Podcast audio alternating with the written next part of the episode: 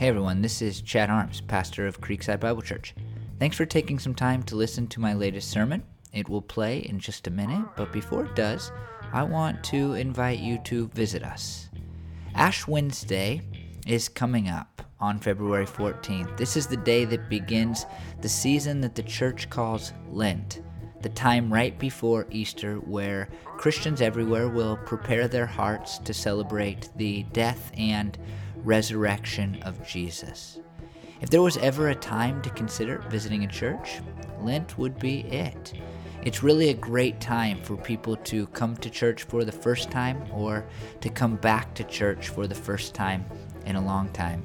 At our church, we'll celebrate Ash Wednesday with a very simple reflective service, and then the following Sunday, we'll begin a series of sermons on the incredible stories of Jesus' life stories where he feeds thousands of people with just a couple of fish and a few loaves of bread, stories where Jesus walks on water, and stories where Jesus is transfigured right in front of his friends and glows brightly. These are incredible stories, and they'll help, hopefully, our minds get set on thinking about who Jesus is and all that Jesus has done as we strive to prepare for hopefully an incredible celebration of Easter. And so, I'm thankful that you're listening to the sermon, but I really want to take this minute to invite you to visit one of our services now or during Lent. If that is something you are interested in doing, you can learn all about our Sunday gatherings by clicking Sundays in the menu of this website. If there's any information that you can't find by clicking that link, then just email us. You can email us at us at creeksidebiblechurch.org. We'd love to answer any questions that you have. Again, thanks for listening to the sermon. I hope that it will help you to learn and live more fully for the glory of God. Well, today we continue a series uh, on pride, as you can see in that video. And the thing about pride is that it is listed as one of the seven deadly sins. And uh, we've covered uh, five of those seven deadly sins. This list that somebody made uh, in the history of the church that is not biblical per se, uh, but a list of, of sins that are really bad. And we've seen that in these series. And uh, I'll read them to you again. You can see them all online. We've posted them to our Facebook page uh, The skinny glutton, the busy sluggard, broken greedy, rich and envious, quiet wrath.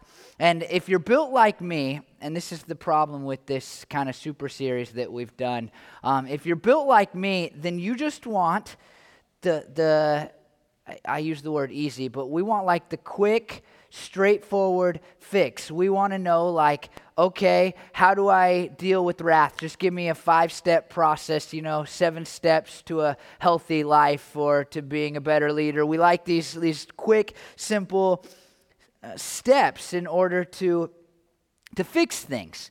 And the problem with these sins of the heart is that they're super hard to quantify or qualify. And, and in fact, I think that when we start to, to uh, say, well, this is too far when it comes to gluttony, or this is too far when it comes to pride, uh, then we become legalists. And Jesus had a lot to say about legalism. And so, inevitably, in, in this the sermon series that I've done on the seven deadly sins, I have a conversation like this. And, and this was a very real conversation in the very first one, the skinny glutton. It's like this.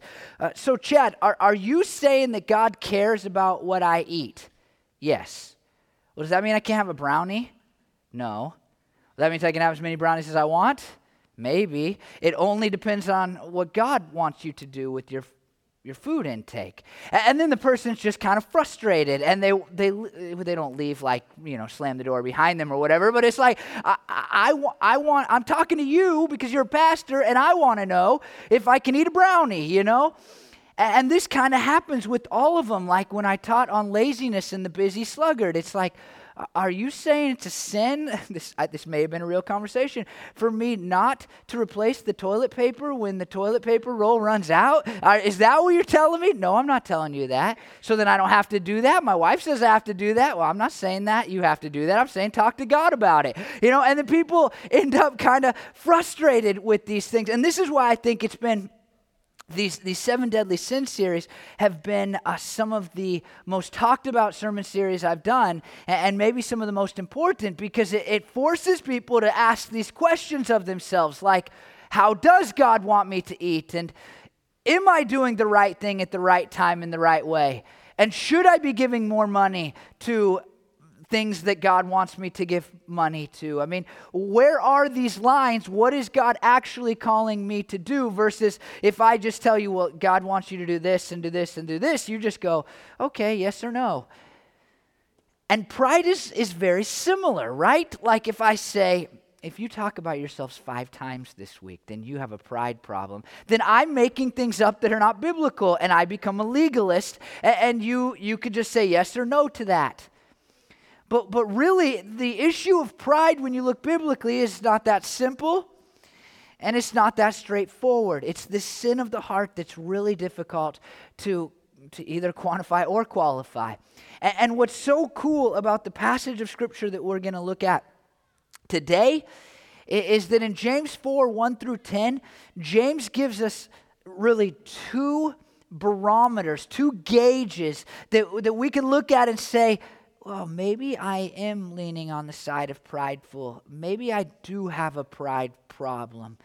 And it's not going to be as simple as like, hey, look at these five things, but but they are barometers that I think are going to be really helpful. And then James is going to start to tell us, and maybe uh, you left last week going, wow, Chad convinced me I had a pride problem, but he didn't tell me really how to deal with it. What a jerk, you know? Um, and, and today, in this passage in James, James 4 1 through 10, we're going to we're going to start to see how we can deal with the pride uh, that's in our lives. And, and to catch you up to speed, if you missed last week, uh, I gave a few definitions of pride. It's one of those things biblically that's just easier to see than to define, you know, like with the dictionary definition. Uh, but I liked what the Life Application Commentary had to say. It said, an overconfidence that makes us lose any notion that we are dependent on God. And as I mentioned last week, I, I really liked what Rudolf Schnackenburg said uh, a, a commentary writer, he, said, Pride is a pervasive attitude of mind, making us forget our dependence on God and leading to self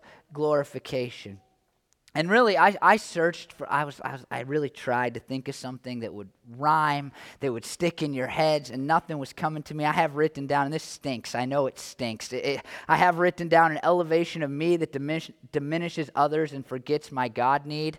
That's terrible. That was worse than Rudolph, you know, and his name's Rudolph. I mean, it was no good at all. But as I was laying in bed last night, and I know this is equally as corny, but perhaps more memorable. And let me see if I, I don't have it written down. Um, so apparently I can remember it. But I'm literally laying there just thinking, like, I want a better, more memorable, sticky statement to, just so that we can all be on the same page as far as pride goes. And I think this came in my head because last week we saw in First John that the book of First John's written to say, like, hey, I want you to know for sure that you actually love God. And there's two things that really are, are very important in understanding if you love God, and pride will prevent both of those things. One is, are you loving other people? And two, are you being obedient to God? Okay, so with that in mind, this is this is what this is, this is kind of embarrassing to say, but this is what I got for you. I got this. All right. Uh, Wait, how did it go? Wait a minute. Hold that. Hold, on. I got it. I got it. It goes like this. It goes like this. Um, me above you and God too. See that? It's not very good. I can tell by looking at you, but you'll remember it. Me above you and God too. It's basically what I'm trying to get at here is that pride is just elevating myself above others and above God, really, and saying, God, I don't need you. I'm not going to be obedient to you, and I'm not going to love these people because I've made myself more important. And to make myself even more corny sounding, in the past, I've defined love this way. I think it's the world's greatest definition of love, and I just keep saying, and people seem to like it, but, uh, but it also rhymes, and, and it's this it's um, them above you as their good you pursue because of their value them above you as their good you pursue because of their value. And I think that encompasses everything that the Bible says about loving other people. And what struck me is, is maybe God gave me this corny definition. You can blame him, this, this corny idea of, of me above you and God too. What struck me about that is that it stands in the way of love. Because if love, by my definition, a, a definition that I think is biblical, is placing others above myself, then pride stands in the way of me being able to love people because pride elevates me above you and God too. You're feeling it now, right? We're getting there. And so, as we think about pride this morning, all I'm saying, I mean, I know it's one of these words that's really hard to define. All I'm saying is that pride is, is this thing within us that makes us more important and other people less important, and other people, including this being that we call God, this, this heavenly being. It's making us more important than Him, too. And so we're going to look at James 4 1 through 10, and, and, he won't talk about pride up front or at the beginning, but the whole entire passage, and you'll see this as we move through it, it is all centered around pride, an elevation of self above others and above God and his wants and his glory and his desires and all of those things. And this is how James starts. It's our first barometer, really. He says in James 4 1, What causes fights and quarrels among you? This is an incredibly important question. I mean, this is important for like every area of life. This is an, uh, an, important question for little kids who have siblings, and it's like, well, why do we fight? What's the purpose? Why is this happening? Why is there conflict between us? Why do your kids fight? I mean, why is it that your kids are mad at each other all the time and yelling at each other? Why do you fight in your marriage? Like, why are you angry with each other? Why do you fight uh, in your families? Like, why is there so much conflict on Thanksgiving and Christmas? Why are you thankful that the holiday season is over and we've gotten into January because of all the fighting. Why does that exist? I mean, why is there so much anger and bickering in your workplace? Why in some churches is there fighting and bickering and quarreling and arguing? Why in your neighborhoods? And I, uh, it's so funny because when I wrote down neighborhoods, I thought of two very different types of neighborhoods where I see lots of fighting. I, I thought of, uh, you know, like gangs in inner city LA, and then I thought of Villebois uh, right here in our backyard. And it pe- seems like, and if you're if you're part of the Facebook group for the Villebois community, this community that we're in and we love being in, you see fighting and arguing all the time. Somebody says, like, cars in the street, and there's like, get people just mad at each other on Facebook over and and and so I thought of like, why do gangs exist? And why does Villebois people always so mad at each other? And this is going to answer that question in one just just broad stroke. And then, like, you even think about politics. Why is there so much fighting? And why can't we have a conversation? And why are there wars? James says, Why is there fighting and quarreling among you? This is really important that we have an answer to this question. I mean, I think we all know that. Like, if we want to have better families and marriages and countries and neighborhoods and all those things, a better world, then we better know the answer to this question. Because if we could find the answer, then we could do something about it. And if we could do something about it, there would be much more peace. And here's how we normally answer the question. You know this inherently, it's inside of you. What causes fighting and quarrels amongst you? Well, they do, right? I mean, it's them. It's the people that park on the street, and it's the other gang, and it's my wife or my husband, it's my, my brother or my sister, it's the other political party, you know? I mean, this they are the ones that cause all the fighting. Like, it's their fault. And this isn't how James answers the question in James 4, continuing in verses 1 and then into verse 2, he says, You desire, but you do not have, so you kill.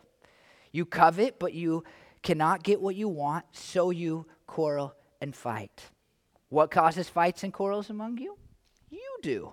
That's what James says. And specifically, as we'll see, he, he says, Your pride does.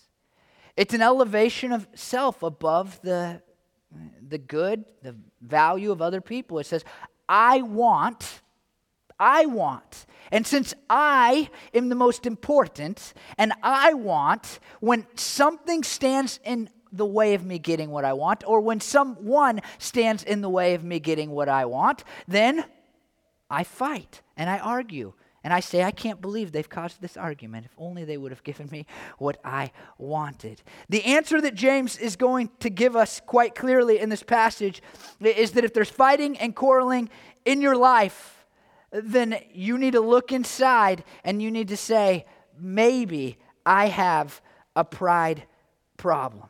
When we are prideful, it stands in the way of us getting along with others because we have elevated ourselves above them and they sometimes get in the way of what we want. We know that. People are always in the way of us getting the things that we want. And so there's fighting and quarreling. Your spouse doesn't do the thing that you asked them to do, fighting and quarreling because you didn't get your way. Your neighbors aren't doing the things that make your life easier. They haven't cut the grass in a while or whatever, and it's devaluing your house. And so you go knock on their door and you yell at them or whatever. You're not getting what you want. In the political world, it's the same, right? Like, I want it to go this way, you want it to go this way. And, and most of the time, the arguing, not necessarily the differences in viewpoint, but the arguing happens because we aren't getting our way. We know that wars start for the same reason. There's some guy, he's a dictator, he wants something that's not his, and so he goes and takes it or tries to take it. James says, What causes fighting and quarreling amongst you? It's you and it's your pride. Pride is really difficult to qualify or quantify, but, but just know this uh, that, that if you see a lot of arguing and bickering in your life, Uh, then it's a suggestion here that you might have a pride problem. You have elevated yourself over other people, you have placed you above them.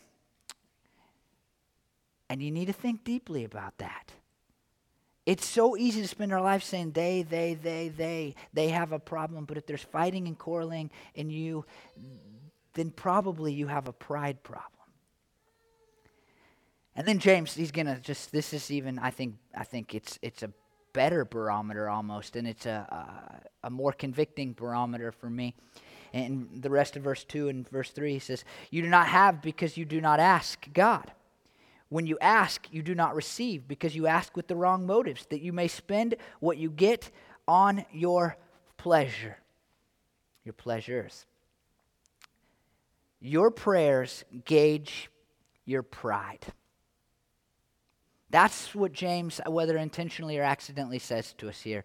Your prayers will gauge your pride. In two ways, really. One, James says here, look, you fight and you argue. It's because you don't get what you want, and you don't get what you want because you don't ask. The first thing that James says about our pride and our prayer life is, is if you're not praying, then you have a pride problem. Now, what you would say is not that. You would say, I'm not praying because I have a busyness problem, right? That's what you would say to me. You'd say, like, hey, I should pray more, but I'm too busy. But what James says is, you're not praying, you have a pride problem. And if you think about it, I mean, a busy problem and a pride problem are virtually the same thing because your busyness is driven by the idea that, that you're more important than other people and you're even more, more important than God. And, and you need to work harder because God really, you know, you, maybe you'll pray to Him or whatever, but He's probably not going to take care of it. And really, you have the power to do the things that you need to do and to accomplish the things that you want to accomplish. And so if I get to prayer, I can maybe add that into my to do list, but I don't really need to pray because I'm the one, I'm the one, me, who's going to accomplish the things that I want to accomplish. It's pretty easy to see, right? Like prayer, lack of prayer, is a sign of a pride problem. Now, look, just, I mean, just think of it. You can say whatever you, I know you're probably rationalizing in your head right now. Well, if you knew my work schedule, whatever. I don't care. You're wrong, and you know you're wrong because right now inside of you, you know, you know, you're thinking about it. You're like, I don't pray very often. And I'm telling you, and James seems to be suggesting, and you'll see this as we move through the passage, eh, you don't pray enough, not because you're too busy or because, I don't know, because you have kids or whatever. You, you don't pray enough because you have a pride problem. You've elevated yourself above others, and you've elevated yourself, more importantly, to this uh, above God. And God's called you to prayer, you're just saying no. God's saying, hey, uh, uh, you ask, and I'm the one that's going to help you, and you find your very being in me, your very breath is from me, and don't worry, he says often, pray. I mean, that's like a common thing in the New Testament. Don't worry, pray. And you're like, hey, I'll try not to worry, but I'll do. It's saying, God, I'm, I got this, and you don't. It's pride. And so James says, look, hey, here's the deal. You want to know if you have a pride problem? See how much bickering and arguing there is in your life? And once you look at that, if you see the bickering and arguing, here's another way you can tell if you have a pride problem if you don't pray. But there's this other way. You, uh, you're, if, you're, if you're a good prayer, if you pray often, you're thinking, like, sweet, I'm good, I'm safe, you know. But listen, the other part is like, hey, when you ask, you do not receive. Notice this, because you ask with the wrong motives that you may spend what you get on your pleasures. The other way that pride, uh, that prayer gauges pride is, is simply this. When we listen to ourselves pray, we begin to hear whether or not we're the most important or whether people, other people, and God are the most important. Just stop and think about what you pray and consider if you ever pray things that have no benefit to you. Most of the time, most people, Christian and non Christian, will pray things that are inherently selfish. And in, in, fact, let's just use the word they're inherently prideful. God, I want this, I want this, I want this, I want this, and I want this. And then we go, can't believe God didn't give it to me. And, and here, I mean, what we see is that it's the wrong motives. It's a prideful motive. Our prayers, if they are going to be loving and not prideful, if they're going to be God centered and not us centered, they're, they're not going to sound like, I want this and I want this and I want this. It's going to be like, God help them. And it's going to be like, God glorify yourself. I mean, like, uh, here's one, and this is one I've, I've been doing pretty good on. And so I use an example that's easy for me. And uh, a fictional book really impacted me in this way. But, uh, but I've noticed I, am really, I'm a really good prayer when I'm praying with my daughter because prayer teaches so much. And so I actually am, you know, I'm really thinking about what I'm praying and not just saying, God, I need your help with this today. And I'm kind of busy and, you know, I don't feel well or whatever. Um, but, like, how often do you pray for, for Christians who are being persecuted on the other side of the world? Like, how much prayer do you spend praying that, that they'd be set free, or that the persecution would stop, or that their food would taste better, even though it's probably terrible, or that, that the pain would be lessened? You know, I mean, how often do you pray uh, those types of things that have no benefit to you, no benefit. You'll never see or experience probably an answer to those prayers in this lifetime. You may never know if God says yes to those things. I mean, how, how often do you pray things like that? Or how often do you pray things like this God, I'm going to the doctor. They say it might be cancer. God, if it's going to bring honor and glory and fame to your name, let it be cancer. Have you ever prayed something like that? We just say, God, don't let me be sick. And it's a pride thing. I mean, Jesus is about to go to the cross, and Jesus says, like, God, I really don't want to go through this. This is going to be terrible.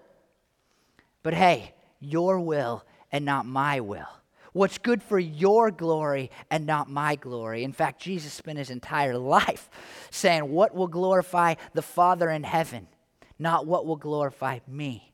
The reality is that if you listen to your prayers, even how you pray for other people, a lot of times those prayers can be selfish too.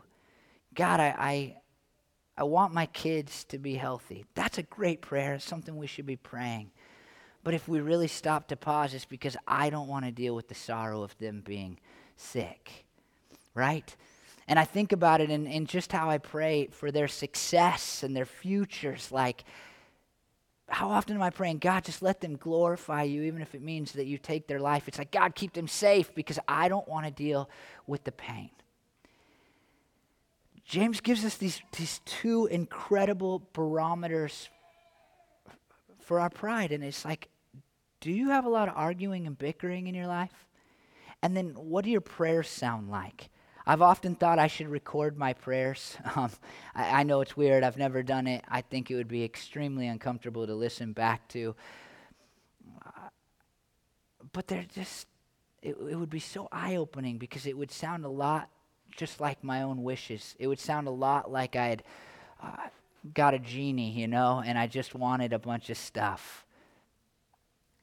And so I, I just I just here want to say, like, think, think about the arguing in your life.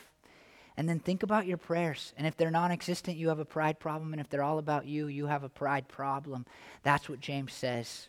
And so here, then James transitions. And he's going to begin to, show us how we can deal with this pride.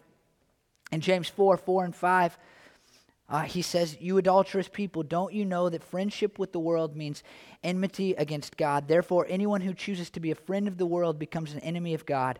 Or do you think that Scripture says without reason that he jealously longs for the Spirit he has caused to dwell inside of us? This is basically the same thing that we saw last week in First John, and that is that you can't serve two masters. You can't love the world and God. You can't be a friend of the world and God. And now let's remind let me remind you of what the world is here. The world is not uh, the earth.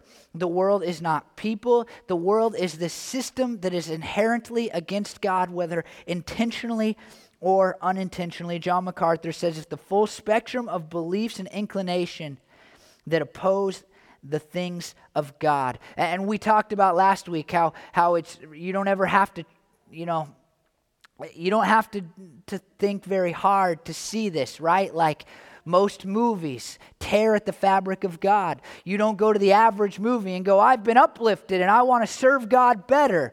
You may be middle at best, but a lot of movies tear at the very fabric of God. In fact, I would offer, as, as I, I just popped into my head, that, that, that one of the ways that, that the very foundation of truth has been torn at in our society is through movies and television that show us over and over like, hey, the bad guy isn't that bad, you know, because he has a past. And so maybe his, his ways are right for him. And it's just, it's been happening for years. And now you look at a whole generation of people that we call millennials, of which I maybe am one. And, and we've torn just down the idea of truth. And so it's hard to have a conversation about truth because truth has been torn at by the world. And, so it just makes sense. It makes sense that James says, like, hey, you can't be friends with the system that is opposed to God and friends with God because it's opposed to Him. It's not like saying, like, hey, I'm a fan of the Portland Trailblazers and the Los Angeles Lakers. It's like saying, man, I want the best for Jewish people, but I love Nazis. It just can't happen. It's like too adamantly against each other. It's too polarizing. To love a system that is against God is to no longer love God. And our pride is drawn. Is drawn to the things of the world. As First John said, at the lust of the eyes and the lust of the flesh. We want, because of our pride, the things of this world and it tears at our relationship with God. And if we don't fix the pride problem, then we will spend our lives chasing the things of the world. We will spend our, li- spend our lives being a friend of the world and not fully embracing and loving and glorifying God the way that He wants to be loved and glorified. And it says at the end of that verse, like, God's jealous for you. I love that.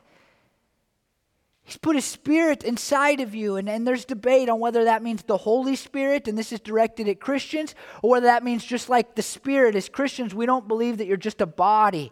We think there's something metaphysical about you, a spirit that's inside of you that God has placed there that makes you you. Not just some cells, not just a little bit of DNA, but there's a spirit inside of you. Every one of you. And God God gave you that spirit to have a relationship with you, and He's jealous for it. And He's watching you out of your pride chase the things of the world and not love Him, and it bothers Him.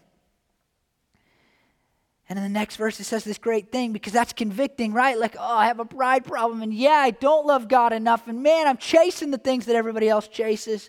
But He gives us more grace. That's what verse 6 says. That is why Scripture says God opposes the proud but shows favor to the humble. I mean, God wants you to be broken and contrite so that He can pour out His grace upon you. And the reality is, this is the truth His grace will not come while you are living a life of pride. I mean, just think about it. If you're if you're not a Christian, let's let's I mean, man, I know people that are just not Christians and they'll give you all of these scientific reasons that they're not Christians. I just found out this week 51% of people who, who are labeled as scientists in our country actually believe in a creator. But man, it's the battle cry of every non Christian, right? Well, science says there's no God. Well, 51%, a majority of scientists say there is. So I, I know, I know that while we have these excuses, most of the time it boils down to this I want to elevate myself, and I don't want to have to lower myself for this being that created and saved me. I don't want to have to give up the things that I call fun. I don't want to have to, to, to change jobs or to not do certain things. I want to do what I want to do because, let's face it, if you're not a Christian, you are the center of your life. You are. And it's a pretty fun place to be sometimes, the very center of our lives. But that pride will stand in the way of you looking at the cross, a cross where Jesus died for your sins. And then looking at the, the tomb where Jesus was no longer after he rose from the grave, it will prevent you from looking at those things and saying, Jesus, I give my life to you. Because you'll say, I've given my life to me. I've given my life to me. And in fact, this other excuse for not being a Christian, well, there's no such thing as sin. I'm okay without a Savior. You're not okay without a Savior. That's pride talking. You've done things that you know you need forgiveness for. You've done things that you know are evil. You've thought things that you would never tell another person. But pride says, I'm okay anyway. I'm pretty big deal. And God's looking at you and saying, I want to give you more grace. I died so that you might be saved and forgiven. Just lower your pride and accept me as your Savior. But pride will prevent the Christian from finding the favor of God that they want. That's what it seems to say. God opposes the proud but shows favor to the humble. That's a common refrain throughout Scripture. If you'll humble yourself, then God will pour out his favor on you. Now, that doesn't always mean the things that, that a lot of famous preachers would like you to think it means that you'll all of a sudden get rich and everything will go well and it will be perfect for you. If you'll just be humble and give us your money at this church, then everything will go well for you. That's kind of what you hear on television, right? From the famous preachers. That's not what he's saying, but he's saying his favor will be poured upon you. And for sure, that means that God will bring you more peace and more joy and more hope. And you'll feel His forgiveness, and His presence will be with you in a stronger way. It has to mean those things. And we'll cover that more in just a second. Because here's, here's the anecdote to pride. It says, Come near to God, and he will come near to you. Wash your hands, you sinners. I skipped a verse. Verse 7 Submit yourselves then to God, resist the devil, and he will flee from you. And this is the very center of this passage. If you want to break your pride, then you must submit yourselves to God and resist the devil. Now, this term for submit is a military term that means like to, to fall in rank, to line up underneath somebody that's your captain or your general or somebody above you, superior to you. And, and it's just so simple, right? It makes so much sense. If pride is an elevation of me, then the anecdote is to look at God and say, Well, I'm going to elevate you above me. I'm going to fall underneath you. I'm going to submit to you. I'm going to get behind you. I'm going to walk where you want me to walk and go where you want me to go. But this must be a tangible decision because life pulls us in the opposite direction of this. We must wake up and daily we must say, God, I'm going to make myself the most important today if I if I don't think about it. But here's what I'm going to do instead. I'm going to make you the most important. And I'm going to submit li- my life to you. I'm going to submit to you. And then we must, we must resist the devil. Who thinks about that? Especially in our Baptist background, right? Like we don't think about that. Who's Satan, you know? I mean, he's been conquered. I mean, this is what James says. Like you have to fight against Satan. First Peter says that, that the, the evil forces are waging war against your soul. And we're like, yeah, this Christian thing's kind of a walk in the park. Yeah, because you're prideful. But when you try to submit to God, then Satan's going to come in there and he's going to fight, fight, fight. And you need to do your best to resist him. And then James says in 4 8 and 9. Come near to God, and he will come near to you. Wash your hands, you sinners, and purify you, your hearts, you double minded. Grieve, mourn, and wail. Change your laughter to mourning and your joy to gloom. And the first part of this has as its background the language of the temple in the Old Testament. And the temple was this magnificent building where God's presence was most fully uh, experienced and felt and, and really was. And, and, the people would come there and they'd make sacrifices there. They'd meet with God there and they'd have their interactions with God there. And here's what's so interesting about that background is it points to these three things that I think are so important when it comes to being a person who's trying to remove pride. The first one is God's presence. You need to be a person who's actively seeking God's presence in your life. That means you need to put down your phone and shut off your TV and just go before God and bow down and say, God, I need you to be here with me. I need you to walk with me. I need you to fill me. I need you to surround me. I need you to be with me. Because if you're not, then I'll be prideful. And the other thing is holiness. You can't be humble and, and live a life of unchecked impurity. You must fight to be obedient to God, to do what God wants, to strive to live as pure as possible, not to walk some line that says, well, I'll be really close to being disobedient to God, but I'll try to be on the right side of that. You must strive for purity. The Old Testament tells the story of the temple, and the people had to wash and wash and wash in order to be able to move towards God's presence. And when it comes to pride, we must be doing our best to be clean in His presence. And the final one, something that's just been rattling around in my brain and it's getting its own sermon series next year. But, but the final one, when we think of the temple, we can't help but think about sacrifice. And the reality is, most of us who live in modern America and go to modern American churches sacrifice very little for the glory of God. But when we are unwilling to sacrifice for God, then we will always be prideful. Sacrifice tears at our pride because it's giving up of ourselves and saying, Look, I struggle with making myself the most important, but God, I'll do this for you. I'll give this to you, or I'll be this for you, even though it costs me much. We must be a people who seek God's presence and strive for holiness and sacrifice. And then in James 4:10 he answers a question that you maybe haven't even thought to ask yet. He says, "Humble yourselves before the Lord, and he will lift you up." The fear in lowering yourself is that you'll be low, right? Isn't that the fear?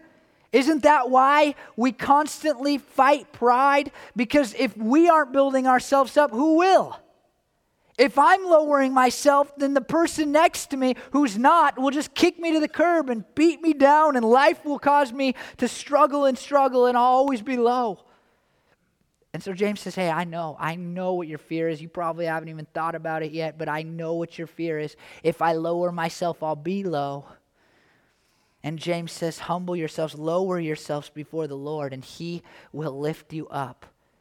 This, of course, has eschatological uh, implications. That means the end when we die or when Jesus comes back. I mean, this in this moment, Jesus will take us up to be with Him, and we will be lifted up, and we will get our mansion, and we will walk the streets of gold, and we will spend eternity having fun and eating great food. I mean, this is this is of course part of that we lower ourselves knowing that ultimately God, if we've given our lives to Jesus, if we've accepted the gift of salvation that He offers through the cross, then ultimately we're going to live in this perfect state called heaven.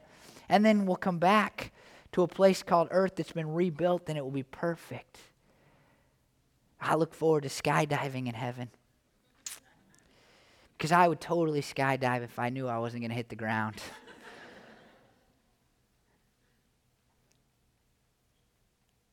And, and what James is saying is that. And then he's saying, like, God's going to do a great work in you if you'll just lower yourself.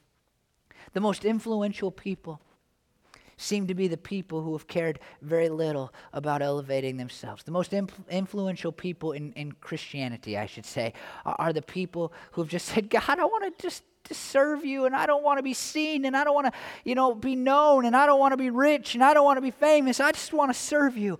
And then God just keeps on using them. And that has to be part of this. I know, I know I've said a lot here, but I just, I just want to read a couple more verses because they're right in line. And, and the Sermon on the Mount, Matthew 5, 3 through 5, part of Jesus' longest sermon, he, he begins this way Blessed are the poor in spirit, for theirs is the kingdom of heaven. Blessed are those who mourn, for they will be comforted. Blessed are the meek, for they will inherit the earth. I mean, blessed are those who are lowering themselves. This isn't about just intentionally trying to be sad, which I'm sure, sure some people have tried to take in and say, well, I should just always be sad. This is about lowering yourself. Matthew 19, 28 through 30. There's this interesting conversation. And Peter, the conversation ends with Peter looking at Jesus and says, What's in it for us? We've given up everything for you. What are we going to get out of this? And Jesus says, Truly I tell you, at the renewal of all things, when the Son of Man sits on his glorious throne, you who have followed me will also sit on twelve thrones, judging the twelve tribes of Israel. And everyone who has left houses, or brothers, or sisters, or father, or mother, or wife, or children, or fields, for my sake, will receive a hundred times as much and will inherit eternal life. But many who are first will be last, and many who are last will be first. Jesus says, If you'll just lower yourself and raise me up, there's a lot in it for you. There's a lot in it for you. Let me try to recap quickly because I just, as I was going through this, this sermon, it was like there's so much here, and, uh, and I like it all, and I'm going to keep it in. And, and so uh, let me just say this again. Pride is me above you and God too. You got that one? Pride leads to fights and quarrels. Pride uh, excuse me, your prayers gauge your pride. Pride tears at your relationship with God. Pride is overcome by submitting to God and resisting Satan. You submit to God by striving for his presence and for purity and sacrificing. And if you lower yourself, God will lift you up. Pride is overcome by submitting to God through drawing near to him, striving for purity, and living a life of sacrifice. And man, I hope that you'll do it. I hope that you'll work to, to lower your pride, to lower yourself, is what I should say. Because I think that then the blessings will come down in incredible ways. Let me pray that that will happen. Lord, I know there's people here and people, God, who will listen online that first, God, they're just their pride stands in the way of them having a relationship with you, of them experiencing your grace. And Lord, I have experienced your grace.